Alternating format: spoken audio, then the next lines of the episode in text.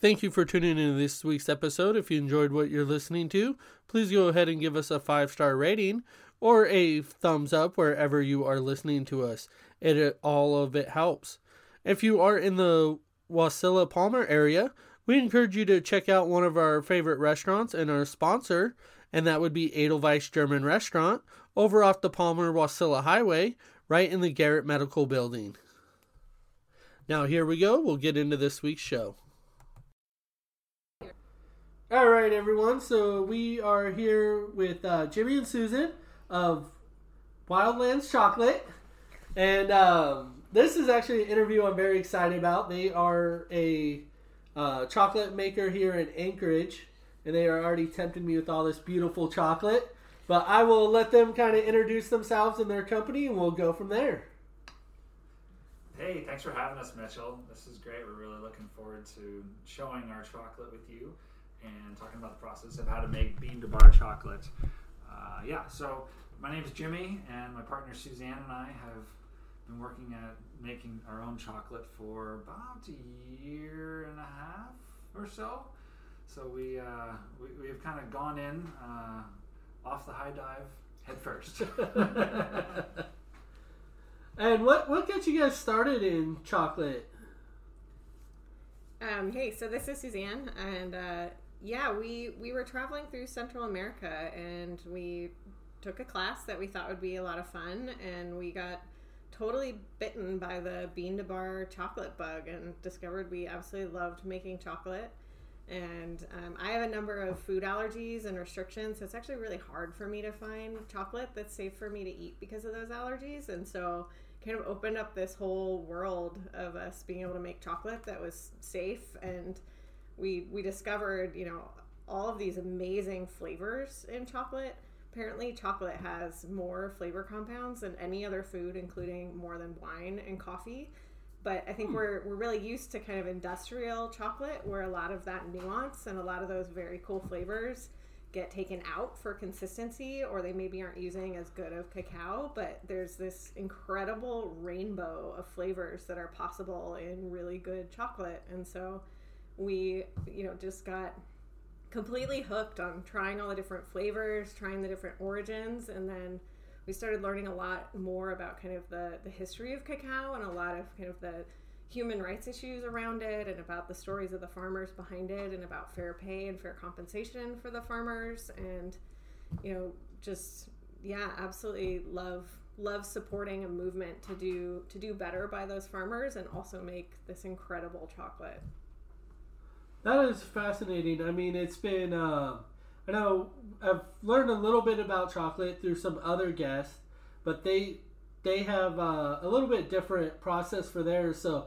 so fascinating to learn because I have the palate of a five year old when it comes to chocolate. Mine is like Reese's peanut butter cup is like the bomb chocolate, and that's about as far as my chocolate uh, personally goes. Well, this will be the ultimate test. be able to tell the difference between the chocolates. And so we're sitting here looking at. We got a few jars lined up, and uh, we're gonna do something a little bit different on this episode than we normally do. Uh, they want to do a little taste testing, so we're gonna taste a little bit of chocolate, kind of hear about some of the history of it, and kind of see where uh, it goes from there.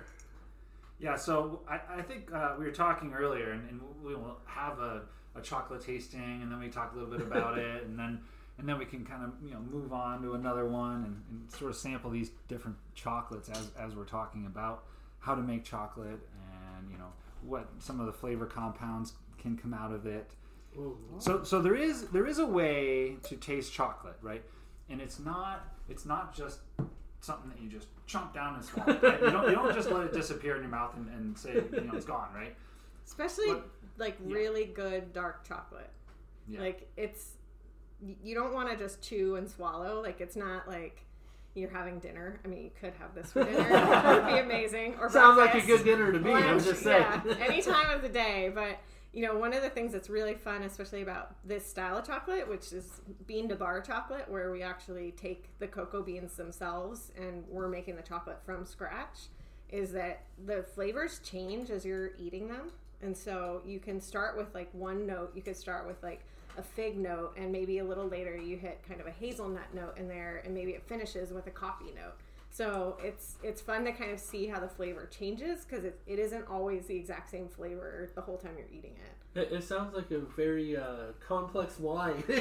or I, I work in cheese, and it's kind of that same way. I mean, it, a lot of the fine, higher end cheeses will have so many different flavor notes. hmm So, so the one I just passed out is called Ucayali, and that's the name of the the area where the the bean is grown In Peru. in Peru. Ooh. Yeah.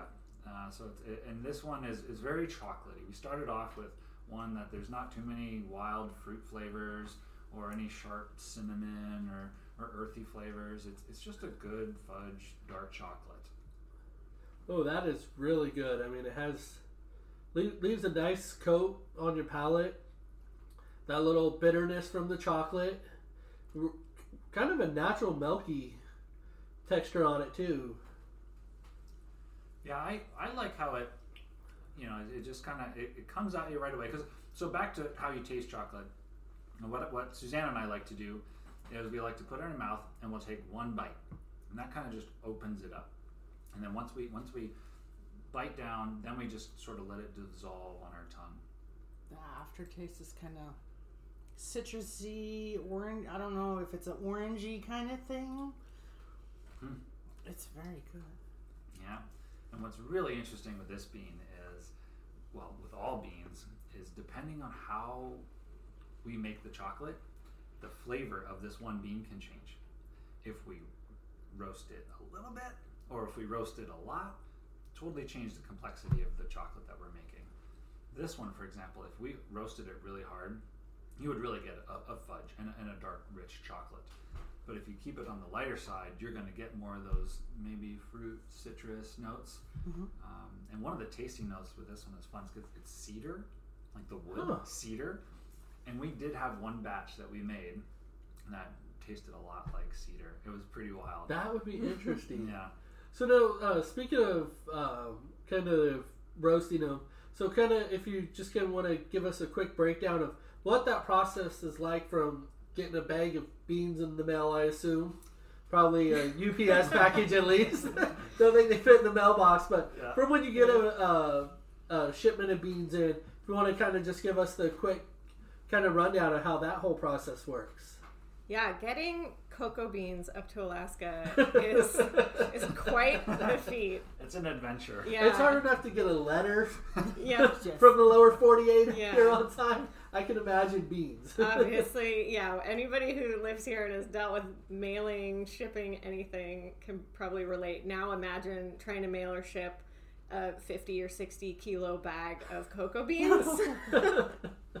and you add a whole layer of adventure that, you know, for us has ranged from anything from, you know, us actually traveling and literally like trying to use all of our baggage to just bring suitcases and beans home, you know, a little earlier on in our process, you know, to now it's like we we recruited a family member to actually go and there are a couple uh, kind of collection spots, like bigger warehouses for cacao that's brought into the United States.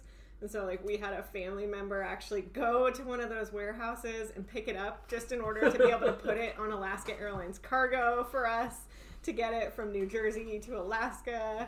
But it's it's an ordeal shipping things here, and it's you know it's it's hard because it's a huge part of the cost Yeah, absolutely. of Yes. bringing our beans up here. I mean, the shipping cost to get them here can, you know, up our our cost for getting the cocoa beans, you know, upwards of like 50% of the cost. So, it's um logistically and like financially a, a real challenge to get our cocoa beans up here. So once we have them, right, what we do is we we roast in one kilo batches. So we're really a small batch bean to bar chocolate maker. So one kilo is not very large; it's two point two pounds. And what we'll do is we'll roast it for in a drum roaster, and we'll ro- and it's very much it's just like the same way you roast coffee. okay. You know, it's very similar to roasting coffee. So we have a drum roaster, which will we well we roast anywhere from what would you say, fifteen maybe up to thirty minutes, depending on how we want to make the chocolate. You know, and that's quite a wide range. A lot of times we're somewhere in the middle of that, pretty consistent. Yeah, usually we're about 15 to 20 minutes. And and what we do is called profile roasting. So we you can get a sense, you know, from whether it's you know the farm or the cooperative or um, the company that we're using to bring the beans into the United States. We work with some great companies that are all about transparent trade, and they'll usually kind of give you a sense of like this bean will tend to have fruity notes, or it'll they'll Okay. say like what those fruity notes might might be, po- you know, what what's possible in that cacao, and then it's our job from there to kind of decide what we want as far as taste to tease out. So we we will do sometimes dozens of different roasts before we kind of pin down the flavor profile. Um, you know, there's like Jimmy was saying earlier, there are a million ways to take the flavor. I mean, if you do one degree, you know, a couple degrees more at a certain point in that roast, or you end at a certain temperature, or you do 15 seconds longer in a certain temperature range, you're, you can wind up with wildly different flavors.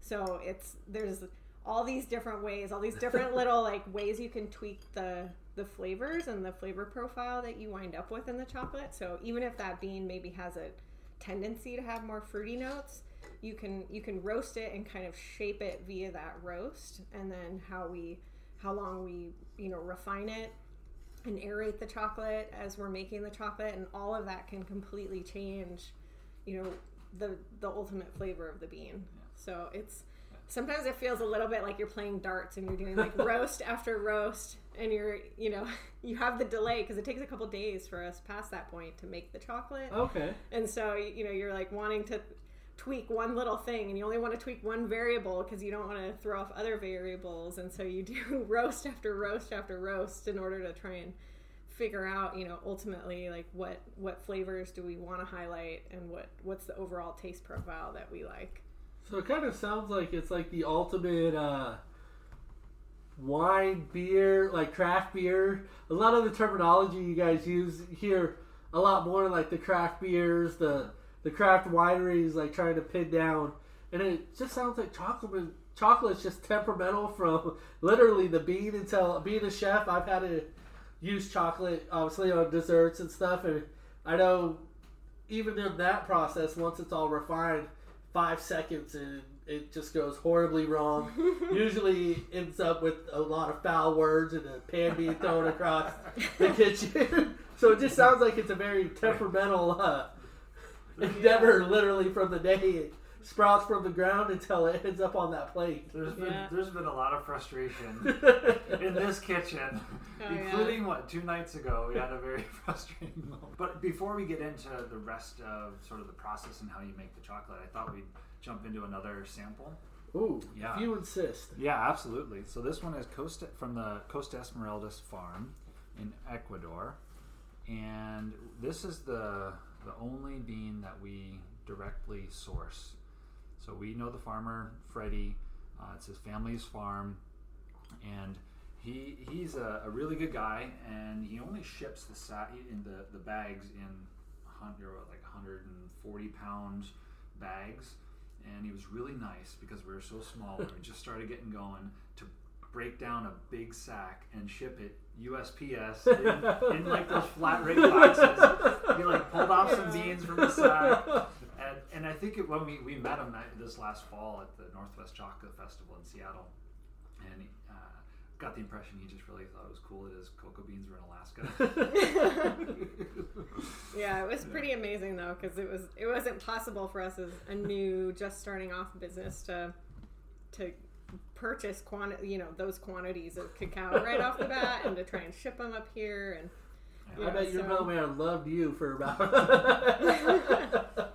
yeah it was pretty fun when it arrived and it was he had a friend who was Yeah. you know in the us who broke it down and sent it to us and we got like these two boxes right off the bat that were just covered with like 50 different stamps and, you know like kind of falling apart at the seams but we were so grateful that send us this cacao to help us you know as a new herbs get started since there wasn't another way for us to get their cacao and yeah. you know, it was it was one of our favorites that we had tried, and the favorite favorite of a whole bunch of people that we did a taste test with, and so we knew we really wanted to have Costa Esmeraldas as one of our origins, and they were so kind to actually help us make it happen. So you, you should notice that one's a little bit darker, more Yeah. complex. Does that the um, There, there's citric taste right up from the bat instead of just an aftertaste like this? Whenever it's completely melted, all of a sudden you have this this dark flavor in your mouth. This is straight up. It's like ooh, oh, Yeah. very not pungent, but like here I am. yeah, Yeah. That, that's one. That's why I say it's more. It's darker. It's more complex. One of the tasting notes we have on there is cherry cordial. I, I can so, see that. So I don't know if you can. I, I was about to say I kind of got a uh, like a citrusy bitter uh, taste that just kind of sat on the palate for a couple seconds after chewing it, and I could at the time I wouldn't be able to identify it, but you see the cherry cordial totally Yeah. relate to that as soon as uh, I tried it, and I just I, I'm like blown away here. This is so interesting Yeah. to learn this depth of chocolate because I know, like my wife, she's from Germany. She's a chocolate snob and a half, and uh, she always kind of me and her will always debate. She's like, "Oh no, that ain't good chocolate." And I'm like, "It's a Reese's peanut butter. Don't become a statistic." but now uh, I think I'm being corrupted in the very best way possible. So what we do is once we roast the beans, we let them cool down for a bit because you know they're kind of. You, you don't want to um, uh, take the shell off when they're warm. It's much easier to take the shell off once they've kind of had a chance to cool and shrink a little bit. okay. because so all cocoa beans, uh, you know, dried cocoa beans. So maybe I should step up um, another. Uh, what am I thinking of? Like go back another step, right? So the cocoa bean comes in a cocoa pod, which grows on a, a tree, and there's 40 to 50 different cocoa beans in a cocoa pod. And what they do at the at origin at the farm is they'll take the seeds, the cocoa beans out of the pod, and they ferment them from anywhere from three to five or six days. And then after they're done fermenting, then they put them out in racks and they dry them. And at that time, cocoa beans are pretty shelf stable. You can have a cocoa, a dried cocoa bean be around for a couple of years before it actually gets turned into chocolate. They're that stable. Yeah. You look at some of the larger bean to bar companies, and they're still making chocolate from 2017 beans. Wow. So we get the cocoa beans dried. That's how they come in those big sacks, like we were talking about. And then once we roast them, then we have to actually take the shell off. So we, we do what we call crack them. And ah. about 20% of the weight of a cocoa bean is the shell. Really? Eighty percent. We're working on cracking one open right now. Yeah. So kind of look, kind of. That's So, that's it. Yep. So they they have a husk, and then inside of that husk is the actual cocoa bean. So that's like the nib. So the the shell itself, it kind of looked like a really dark, uh, like walnut or Yeah, something like that, thought like people a, would recognize. yeah, like that kind of papery husk that like you'll find around like a peanut or something. so this right here is what you make chocolate out of. Yes, Yeah. that's a cocoa bean called a nib because it's inside the husk. So that's what you call a nib. So for for our listeners at home, so the uh, the husk itself with the nib inside of it, it looked just like a walnut. We got some pictures. We'll be sharing those in the link notes. And then the nib is just like a little chocolatey rock, is what it looks like. Yeah. and it looks like chocolate as we know it, This is too. and it uh, Uh huh. just looks and kind of feels like a like a rock. If Like a little pebble. Like You'd see it out, you'd never think uh, a chocolate bar. no. You'd probably send it back and tell tell the kitchen that uh, their food got dirt in it. it's kind of fascinating. How does it taste? Yeah. Um, so you don't want to eat these because we haven't roasted them. Yeah, so you're gonna. Um, we have some nibs that have been roasted. So what we've been showing you is the raw cocoa bean Uh-huh. with the husk removed and with the husk on. So once we actually roast it, then what we do is we crack it, kind of the way it's cracked here on the counter, so that the nib and the husk are separated. And then we have a contraption, which our version of the contraption right now we observed is starting to look an awful like awful lot like the most deluxe hamster habitat you've ever seen because it's these tubes that are hooked up to vacuums that essentially because the cocoa nibs are are heavier than the lightweight husk.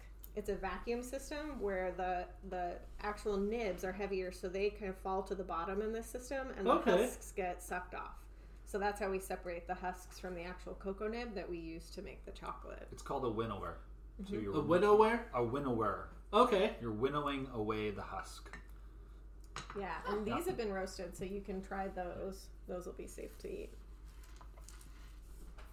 All right. This is just the nib itself. Yeah, that's a roasted cocoa nib. It's bitter. Mm-hmm. It reminds me of coffee. Oh, yeah, I mean it, that's like pure Yeah. pure chocolate. So So now with the husk, I mean, since there's so much of the weight is the husk of the bean, uh, do you, can you do anything with the husk, or is it just kind of one of those just byproducts, and you send it on its way? some people do. Um, some people will use it to make like a cacao tea. They'll steep it, and it's it's like Oh. a very light, um, not super chocolatey. I would say, No, just kind of light. Almost if you had like a really watered down coffee, like really watered down. Um, But yeah, we don't we don't personally drink a lot of cacao tea, but it's definitely something people do with it. I can understand why this used to be currency back in. what is it, Mayan? Yeah, Just eating Maya. the straight nibs. Yeah. This Yeah. is actually, I have to say, because it doesn't have the sweetness, Yeah. Right. but the bitterness is at the end of it is actually very pleasant. Mm-hmm. Extremely pleasant. It's, it's like a cocoa powder nut, kind of. Yeah. Mhm. I, I Yeah. love sprinkling nibs on my oatmeal in the morning. Put them on ice cream. Kind of give you a little bit of that bitterness to go along with the sweet of the ice cream. That's really good. We've been making banana bread where Oh. since I'm allergic to nuts, we Yeah. throw cocoa nibs in instead. Yeah. And it kind of gives it like that nutty little Mhm. bite to it. Yeah. Yeah, they're So fun. There's a lot of a lot of fun things that you can put cocoa nibs in and add a nice flavor to it. So, are they in any kind of sort of form weather temperamental that they have to be like shipping them to Alaska or anything in the wintertime? They could get hurt. The cocoa nibs? Mm-hmm. No, no, they're they're pretty good. They're I pretty mean, shelf stable. yeah, I mean after we, after we roast them, part of why we let the cocoa beans sit for a little while, aside from the fact that it makes it easier to separate the the husk from the bean, is because there's still moisture coming off of the beans. Like it can still lose a couple percentage uh, levels of moisture as it's just sitting there, and so you know, moisture is the the enemy of chocolate. Yes. So, That- you know, I've you- learned that one, and that is how several pans have been flo- Yeah. thrown across the kitchen with some very foul words. Because as soon as any type of moisture gets in there, it just locks up, Totally. and you just wasted. yeah, PTSD. Absolutely right. PTSD. That's what it's to me. I mean, it's being anything with chocolate confectionery is just as much as uh, science as bakers. oh yeah. I mean, it's amazing what people can do with it. I'm like, oh, you know what? I'm gonna go to the store and buy that. That sounds good. So the unroasted one right here, would that make you sick if you eat it, or just or just just doesn't taste good? Um, you don't usually want to, unless like you know that you're working with beans that have been handled in a specific way or where they've done testing. You don't mm-hmm. generally want to eat the fermented dried cocoa beans because there is a chance of bacteria or things I mean, like that. I mean, Oh, think, okay. think about it, right? You, the majority of these beans are coming from really remote farms, and they're doing everything by hand. And when they dry them, it's not in some pristine facility that you know is quality control and tested to make sure that there's no pathogens and other uh, things that could get into the cocoa beans. I mean, Mm-hmm. sometimes they're spread out on on the ground on big concrete pads, and I've they come by that. with rakes and they make sure that they get turned to dry, and then you got the dogs running by and you, like. It just kind of makes me a little bit worried. So we, we like to roast the beans Yeah. and make sure everything gets killed before we eat them. Yep, it's it's the safe thing to do, and and we and we want to roast our chocolate because that's how we wind up doing the different flavor profiles and teasing out those flavors. So there's a safety element to roasting, and then there's also you know flavor element for us. so now, um, when you get into like uh, white chocolates Mm-hmm. and uh, different, is it a different bean, or is it just a different process, or Because I, I mean, I'm That's looking. good- I good see one right here. I was just saying, I see one light colored one, Isn't but that- everything else looks uh, pretty dark. So I've never thought about it. to Tell you the Yeah. truth, It's it's just less amount of cocoa in the white one than the dark one. The le- the whiter the chocolate, the lesser the cocoa percentage. Pretty close. Pretty close. Okay. So in, in a cocoa bean, half of a cocoa bean is, is solid. It's, it's what we call cocoa solids. Mm-hmm. It's like cocoa powder. The other half is a fat. It's going to be an oil, right? So what they do to make white chocolate is they will take a roasted cocoa bean and they press it. They squeeze it. And they are literally squeezing out the oh my fat. god. So we're, we're tasting white chocolate at the moment. That was the tasting. Oh my god.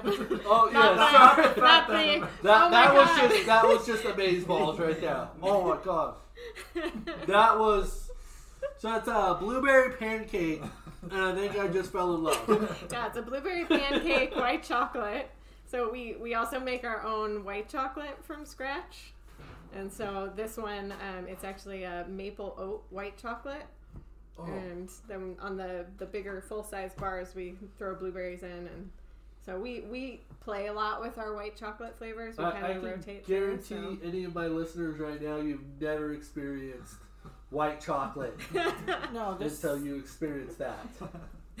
the white chocolate that you buy at all the big chain or anything like that. All it is is it's just sugar. That's all you taste. There's no actual like aftertaste, front taste, Yeah. middle, or anything like that. This is like flavor.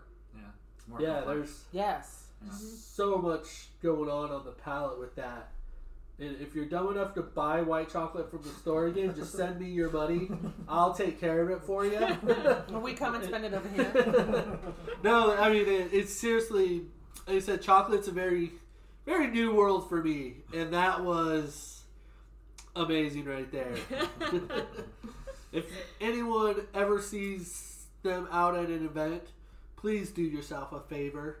Please try some of this because this is just amazing. Yeah, yeah, we've had a lot of fun making chocolate. It, it, Yeah. You know, it's, it's a passion, it's a hobby, it's a business, uh, and, and most of all, it's just just really engaging. And you know, like there's so many different flavors that you can try and explore. There's so many different you know, roasts that you can do, and it's just been a lot of fun to try and tease out the different flavors in chocolate.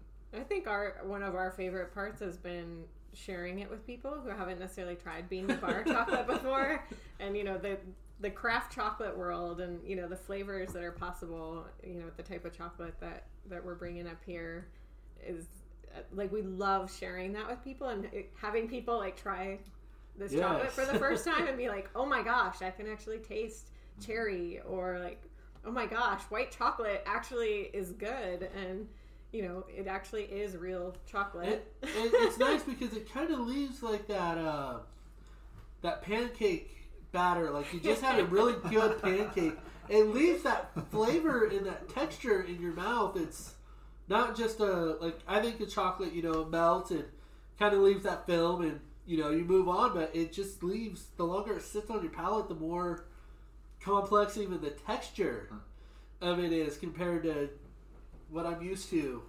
The American chocolate for me, since I was, uh, all I know is the European chocolate. yeah. So whenever I eat the American chocolate from the store, it has like a, a floury kind of dusty taste to it Yeah. that is not chocolate to me. Yeah. And this is It's real. real. This is real flavor. This is not the oh, I just ate cocoa powder out of from the cheapest what I can find Yeah. at uh, the store. This Yeah. is Yeah. So now we've roasted the nibs. Still doesn't look anything like chocolate. Anybody's Yeah. gonna know. You're right. You're right. So, so what, what, what's our next process from roasting these nibs? So from the nibs, it goes into a stone grinder called a melanger. And think of a stone grinder as having these two big granite wheels, at least our version that we have to make the chocolate. And there's a granite base, and it spins in a circle, and the wheels turn, and the chocolate nibs get compressed between the stone wheel and the stone base Okay. and it runs and runs and runs and runs and runs for days. Actually, some of our Or chocolate can. or it Yeah. can. Some of our chocolate runs for two days. So you want this really fine particle size to make sure that it melts in your mouth really smoothly. And to do that, you need to run it a long time to be able to get down to that fine particle size. So mm-hmm. that is done in a melanger. And once it goes into the melanger, that's when you really start to see what you might think of as liquid chocolate, like a chocolate fountain or something. So the nibs go in there, and as they get compressed down, it starts to release the oils, and it becomes a little bit more liquidy. It's also no when we add the sugar. Yeah, it's also when you Yeah. add the sugar. Uh, so and then that thing kind of grinds down. And I'd say what maybe after an hour and a half, two hours, it starts to look like liquid chocolate. hmm Yeah, it gets a little smoother, and then you know, 24 hours later, it's pretty smooth. And then depending on again how we want to develop the flavors, then we kind of gauge how much longer from there we want to run it to aerate it. So, So, when you make them, when you roast it, you got a brand new batch of the cocos or anything. Do you sit there and time how long you put them in, and then check the flavor afterwards, just to make and then just to make Oh, sure yeah. that the ver- if you like this one, this is going to always end up the same. Yeah, we we have a very intense tracking system for like every single roast that we do. We are tracking, you know, all of the the temperatures at various points. We're kind of looking at like the trajectory of what the temperatures were along the full time that we were roasting it. And we track all of that. We track the times so that once we figure out, okay, we really like this flavor profile, we know what temperature, what amount of time you know we, we know what all the variables are that went into it to achieve that flavor and then we take notes copious notes as we go to make sure you know then that we can go back and replicate that that same flavor profile the next time we want to do the same batch So the weather has absolutely nothing to do with any of this. Like, like if it would be raining outside or snowing, would that make a difference for making that Oh. sometimes or no? it Not makes for any of the stages that we've talked about. So Okay. yeah. Okay. So the last Tempering. stage, tempering. Well, maybe we'll talk about tempering here in a minute. so so when uh, you said you get them in, uh, you roast uh, a small batch, so many kilos. Mhm. Now is that speaking of the whole, uh, the whole chocolate, the whole bean itself? Yeah. So what was it? Mm-hmm. Ten Yeah. kilos you said, or well, so or on average? we'll, we'll, yeah, so one kilo of cocoa beans Okay. is what we roast. And after that breaks down, about how much of the nibs will that will that break down to? Eighty percent. No, yeah, eighty percent. we oh, lose Oh, so nibs. that breaks. I mean, that So really. we lose twenty It's percent about to shell. twenty percent Okay. with the shell, and then you know, kind of the little dust particles that maybe are too light to stay. You know, so we lose about twenty percent when we separate the cocoa nibs from the husk. Yeah, mm-hmm. Yeah, I was just kind of looking at that because I'm like looking at that big husk and that little nib. I'm like, ooh, so mm-hmm. taking this much and shrinking Yeah. it down to this. Yeah, yeah, twenty percent's pretty pretty good. I think typically it's like a thirty to twenty percent Yeah. loss. We're usually closer to twenty. Yeah. So So we're, so we're actually nibs. So we're actually tasting another dark chocolate right now, Anamalai from India, and this one is very citrusy. yes. One of the one of the tasting notes on there is actually kumquat. It has such a citrus punch to it. And It, it, Yeah. it's great. Oh, I never That's, had uh, that, so I don't know what they taste like. I've never had a kumquat, but if you need to wake up in the morning, that's uh, bright. That's a really good good way to describe it. I mean, Yeah. it's just it pops in your mouth. That flavor is intense. hmm Uh, now that one I've noticed too is a lot bitter. Has more a lot more bitter Mhm. quality to it than even like the first one we tried. Yeah, yeah, and you know it's funny.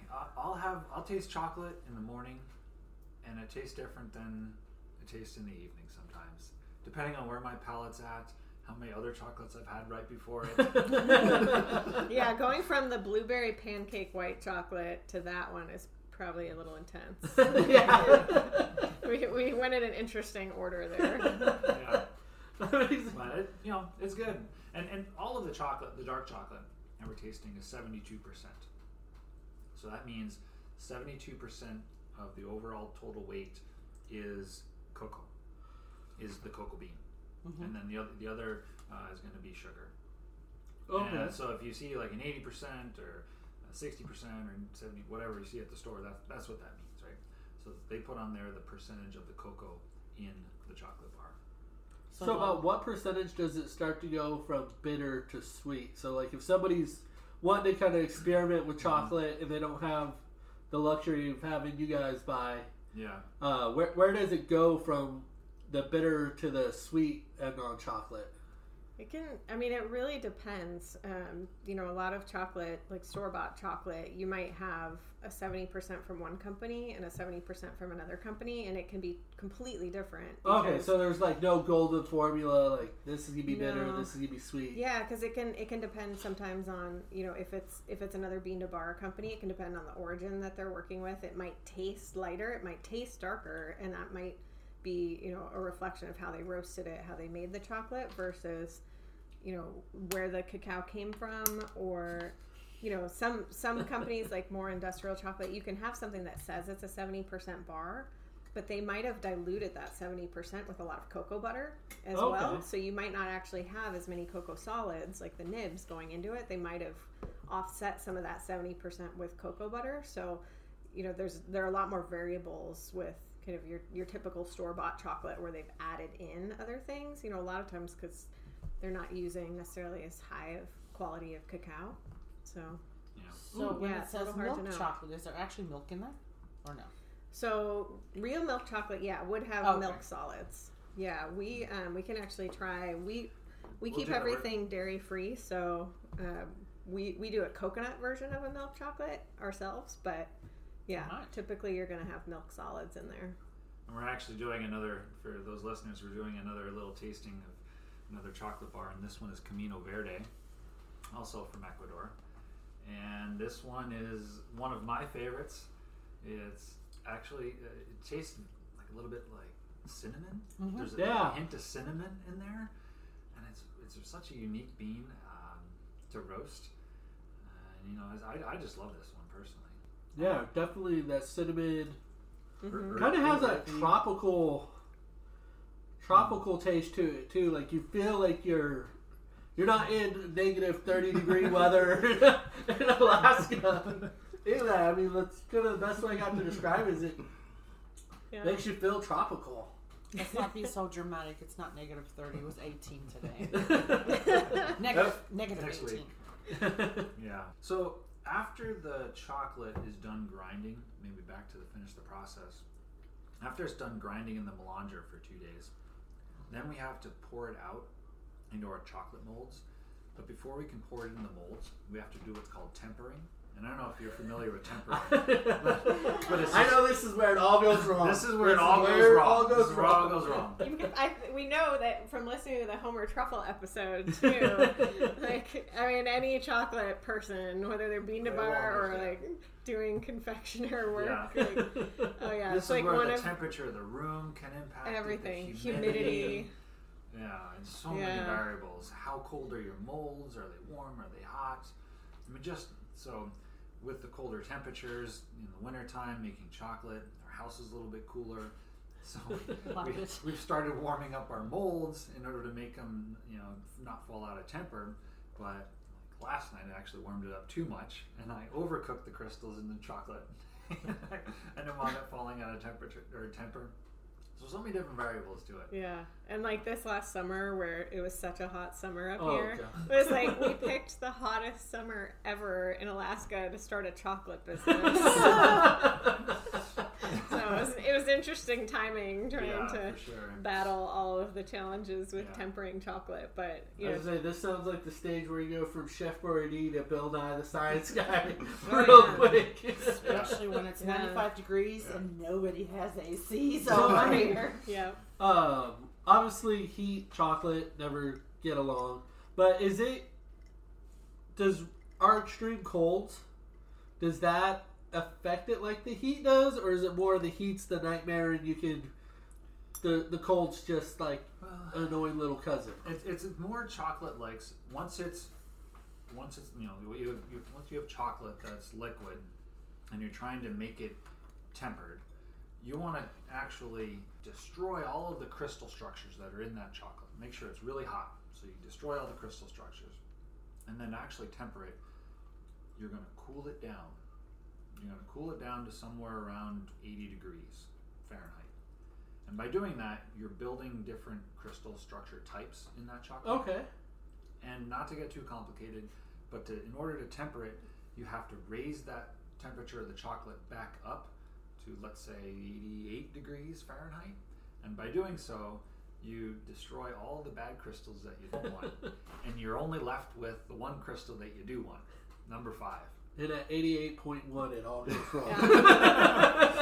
It's a very So- finicky process, So but it's a matter of heating it up really high, then cooling it down, and then heating it back up part way to get the crystal structure you want.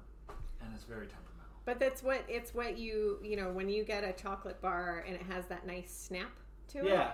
you know, or it doesn't maybe if, especially if it's a dark chocolate, it doesn't melt in your hand immediately. You know, that's that's what you want to go for because it you know it also makes it more shelf stable.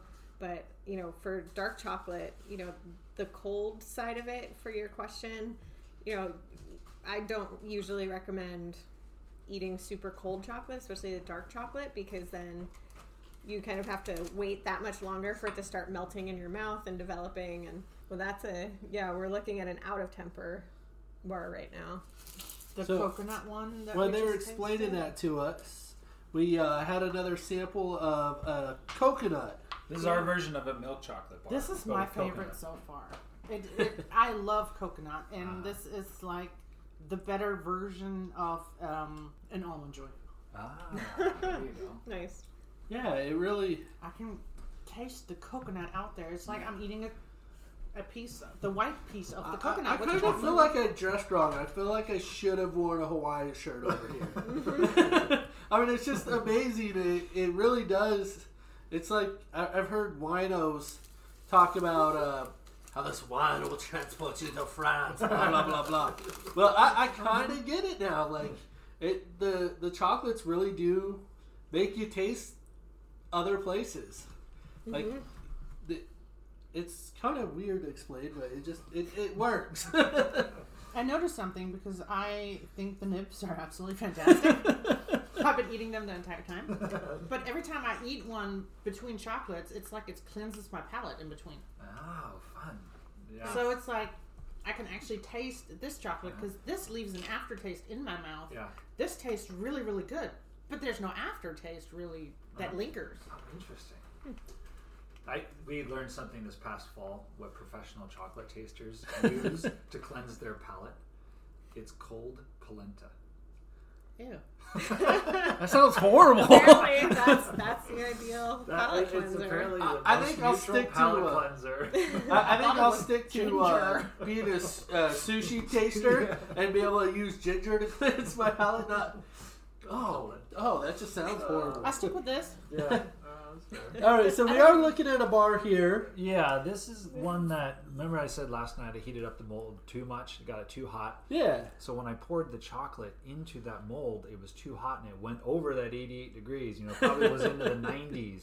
And by going into the 90s, I destroyed the crystal structures which I was trying to build. So you can see where it uh, has a little bloom on the chocolate bar. It looks kind of cool though. Yeah, and there's nothing wrong with it. There's, I mean, it tastes fine but it's it- gonna be So it just destroys the look of it, not It the just- flavor of it. and it, it won't have that crisp Oh, the snap. snap. Mm-hmm. Yeah, it'll, and it'll melt a lot faster in your mouth okay. Oh. So like whenever we're we're trying to dial in flavors for our bars and we're pouring out samples, we always temper them because if it's untempered, it actually melts sometimes so fast in your mouth. It's really hard. It's so fleeting to catch the flavors and to catch some of the nuances and to really figure out if if you like everything because it tastes so different when you get all the flavors kind of quickly with the untempered chocolate versus tempered where you can kind of develop it a little more slowly and experience some of the different notes along the way. I'm horrible because I put my I like my chocolate out of the freezer oh no! because it lasts I'll, I'll send her out to the car. She she can go sit in the car for the rest of the So you, you can see well actually you can't see so I'll tell you how, how we're eating chocolate or where the chocolate's coming from. Suzanne and I actually use mason jars with you know that are can be sealed. So that's how we store our chocolate is in mason jars. Or at least the ones that we sample. We store them in mason jars, and we just keep them in the pantry. We don't we don't put them in the refrigerator, especially because chocolate can absorb other flavors. Mm-hmm. In the freezer, uh, it can over time it can absorb the flavors too. If you have a chocolate bar that you seal really really well and you put it in the freezer, probably be okay and not lose as much flavor. But I can't really say. Uh, I think the best way to store chocolate is in the pantry somewhere at a constant temperature in a sealed container that won't allow it to pick up any other flavors. Well, chocolate usually doesn't last very long in my household, so it's in the freezer enough to get ice cold. Ah, there you Um, go. maybe an hour. Depends on how thick the chocolate is, and um, then it gets destroyed. So at this point, when you're, um, I know we've talked a lot about bringing out the citrus flavors, the all the different flavors during the roasting process. Um, is there anything you add besides the sugar? Like, will you add like some fruits, or because I know chocolate being very temperamental, can't do moisture. But uh, is there any time you add stuff to the chocolate to get those flavors, or is it all in the roasting process? So our our dark chocolate are just they're all just two ingredient. So it's just the cacao and organic cane sugar. So we aren't adding any of the the flavors that go into that chocolate. Okay. We do separately do some we we kind of play with some side flavors like our white chocolates. We do flavors um, like you tried the blueberry pancake one or we just Thank did a you, rose one. So like those will play a little bit more with flavors, or we'll do some inclusion bars. Like we just did a coffee bar with some Uncle Leroy's coffee roasted locally, and you know, that one's a lot of fun. And So the one I just poured out was the coffee bar made with Ooh. Uncle Leroy's coffee. yeah, so we we kind of do that, but Ooh. Oh, I can smell the coffee. It smells so good. And it just like that coffee just kind of punches you right in the sinus, even though mine are plugged up to no end. But I mean, it kind of just fills your whole mouth with that coffee taste. That is Ooh. really good. That is like the best mocha ever. Yeah. Yeah. we called the chocolate bar double shot. Yeah. oh, that is. This has been just an amazing process. So, like Suzanne said, we have our dark bars with just the two ingredients, and then we have the white chocolate inclusion bars, where we'll add things like coffee grind or um, rose petals, or we did a, a bar before Christmas with um, rum. So we took the Ooh. we took the cocoa bean and we soaked it in rum, and then we poured the rum out and we dried the cocoa bean back out because you don't want liquid in chocolate. So we dried the cocoa bean back out and then made chocolate with it. Oh so my it kind gosh. It was of awesome. infused the chocolate with rum awesome. from the get go. That sounds Oh. that sounds That amazing. Yeah, bar. and we were thinking it was funny. We actually wound up having to dilute it down a bit because apparently pouring a whole handle of rum on a batch of cocoa beans means it will taste like rum. but we had a lot of fun with that one. So now that we've uh, teased our listeners for about the last 50 minutes here, and their mouths are probably watering. Now, if uh, people are up here in the Alaska area, where can they find you guys? Where can they find your chocolates? So during the summer, we do farmers markets. Uh, we do the Fire Island Farmers Market every week, and the Anchorage Midtown Market, which is a, a new one, is going to be coming back this summer. And then our website's really the best place to check for us outside of the summer season because we do pop up markets around town, and we have other things like an event coming up. We're doing a tasting at the um, at the museum um, in early February, and then doing some other pop up shops around town. So yeah, right now we're not in stores yet, but um, we're we're doing pop up shops, and yeah, our website at wildlandchocolate.com is the best place to figure out where we're popping up. And you could follow us on Instagram too because Suzanne's always always posting fun little stories and photos of our chocolate adventures. That's that's honestly where I seen you guys the first time Nice. was on Instagram, and I was like, "Ooh, that looks good. Let let's reach out and see if they would be interested." And it's uh, yeah, I highly recommend anybody that gets the chance. Obviously, I highly recommend Wildland Chocolate, but if even if you don't can't get up here to Alaska, you got to try some small craft chocolate. I mean, this is a whole nother ball game. It's like going from drinking PBR beer to being able to have a true craft beer. I mean, it's that night and day difference. just in the chocolate world. And uh, so one thing I always do like to ask because I mean I know sustainability is a huge part here in Alaska, and I know it's important to you guys. You were talking about the uh, fair trade, fair practices. Where do you see the chocolate business going, and even up here, or just generally in the next five to ten years? Because I mean, it's I know with uh, the media and stuff, there's been a big shift in the chocolate world, and we've had other guests talk about it. So, from your perspective, where do you see it going in the next five years, and where do you guys want to be at and part of that? Yeah, no, there's there's a lot to unpack there for sure. Um, I mean, I, I have what I would hope to see for the chocolate industry. You know, I think what what we have seen with bigger chocolate industrial chocolate is that they still are not doing a good job of tracing back their cacao. And you know they're they're not making sure that farmers are being paid a living wage for what they're doing. And um, as a result there have been a number of issues around child slavery slavery in general and really horrible human rights practices associated with cacao um, especially in west africa. And so you know i think the the bean to bar movement is is a movement to to try and address that to, to do a better job of of sourcing cacao doing it in, in, in, an ethically responsible way making sure farmers are getting paid right you know that they're not even just getting quote unquote you know fair trade but better than that and that you know we we know where our cacao is coming from and if we're not sourcing it directly you know in the case of like costa esmeraldas we know you know a lot about where it's coming from. We've met the people who you know founded and are working with the cooperatives. We've done our research and i, I think the bean to bar movement while tiny relative to industrial cacao is this this movement that is is sparking across the world across the country um, where people are, are trying to do a better job of sourcing their cacao in good ways that do right by the farmers and, and by everybody in between um, to make sure that you know, not only do we get this amazing chocolate because it, it is also amazing chocolate and incredible yes. cacao, but that we're also doing it in an ethically responsible way.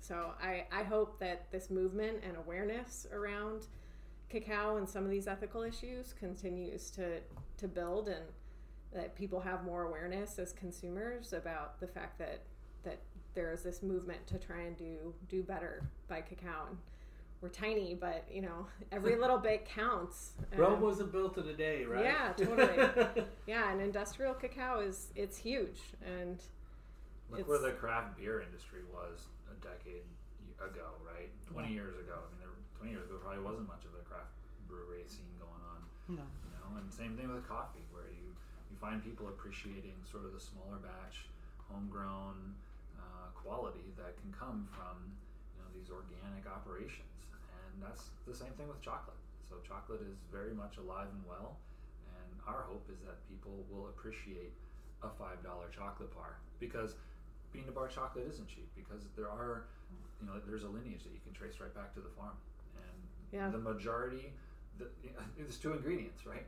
You look, you look at, you look at uh, some of those other i'm not going to name names but maybe commercial chocolate that are out there.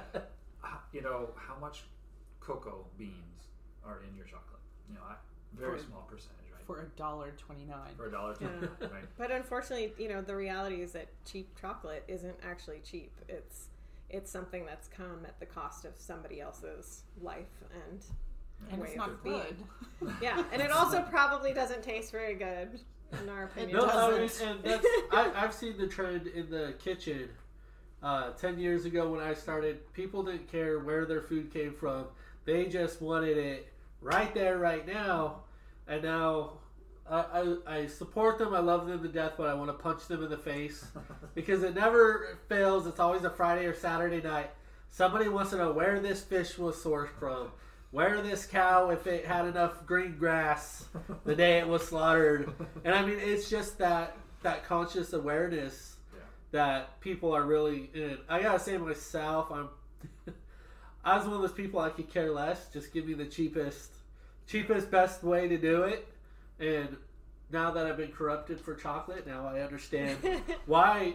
Because I mean, I, I, would probably look at your chocolate bars on the shelf and I'd be like, I'm not five dollar. Whoa! Yeah. I'm gonna just go get a another one now for a dollar something, at least half the price. But now I understand it's kind of learning and evolving of why that five dollars comes in. It really doesn't seem that bad when you got the whole picture Exactly, instead of the twenty second. And if you go do if you do buy that dollar two dollar chocolate bar, that's okay. But now you know, or at least you know that there's a chocolate bar that is five dollars, and you know why it costs five dollars. And now you can make a decision, right? Now you have the information that you need to make. And if you're one of our male listeners and Valentine's Day is coming up, wildlandchocolate.com. Highly recommend checking it out. You can get yourself out of trouble for a long time with one of these bars. And that is an unpaid endorsement, by the way. if your girlfriend likes mochas, the coffee one, that is the one to go. That's the way to her heart. All right, so we'll go ahead and wrap this up. I'll uh, give Jimmy and Susan a chance to just kind of plug your sites again so people know where to find you and uh, any last messages you want to let our listeners know about. Yeah, I just wanted to thank Mitchell for having us on his show. This has been a great opportunity to share our love for chocolate and a little bit of chocolate history and where it comes from and how it's made with all of our viewers and fans out there. So thanks for having us. Of course, it's really been our honor. Yeah, thank you so much for having us. Thank you guys so much. We look forward to keeping an eye on what you guys are doing. And for our listeners, if uh, you need those websites or that social media, be sure to click on the show picture in your favorite podcast player, and it will pull those right up for you so you can follow Wildland Chocolates. So that was our interview with Jimmy and Susan of Wildlands Chocolate. This is one of my personal favorite interviews I've been able to do in person with them and to experience their love for chocolate making. Now, a new segment I am going to be adding to the end of each show is we are going to be plugging another podcast just to give our listeners a chance to know what we listen to. Hey guys, it's Steve86 from Food Slinging Trash Talking Nerds. Just want to tell you thanks for listening to this show and check out my show. You can find us on Spotify, iTunes, Google Play, and just about any other streaming service that I can think of anyway. Y'all take it easy.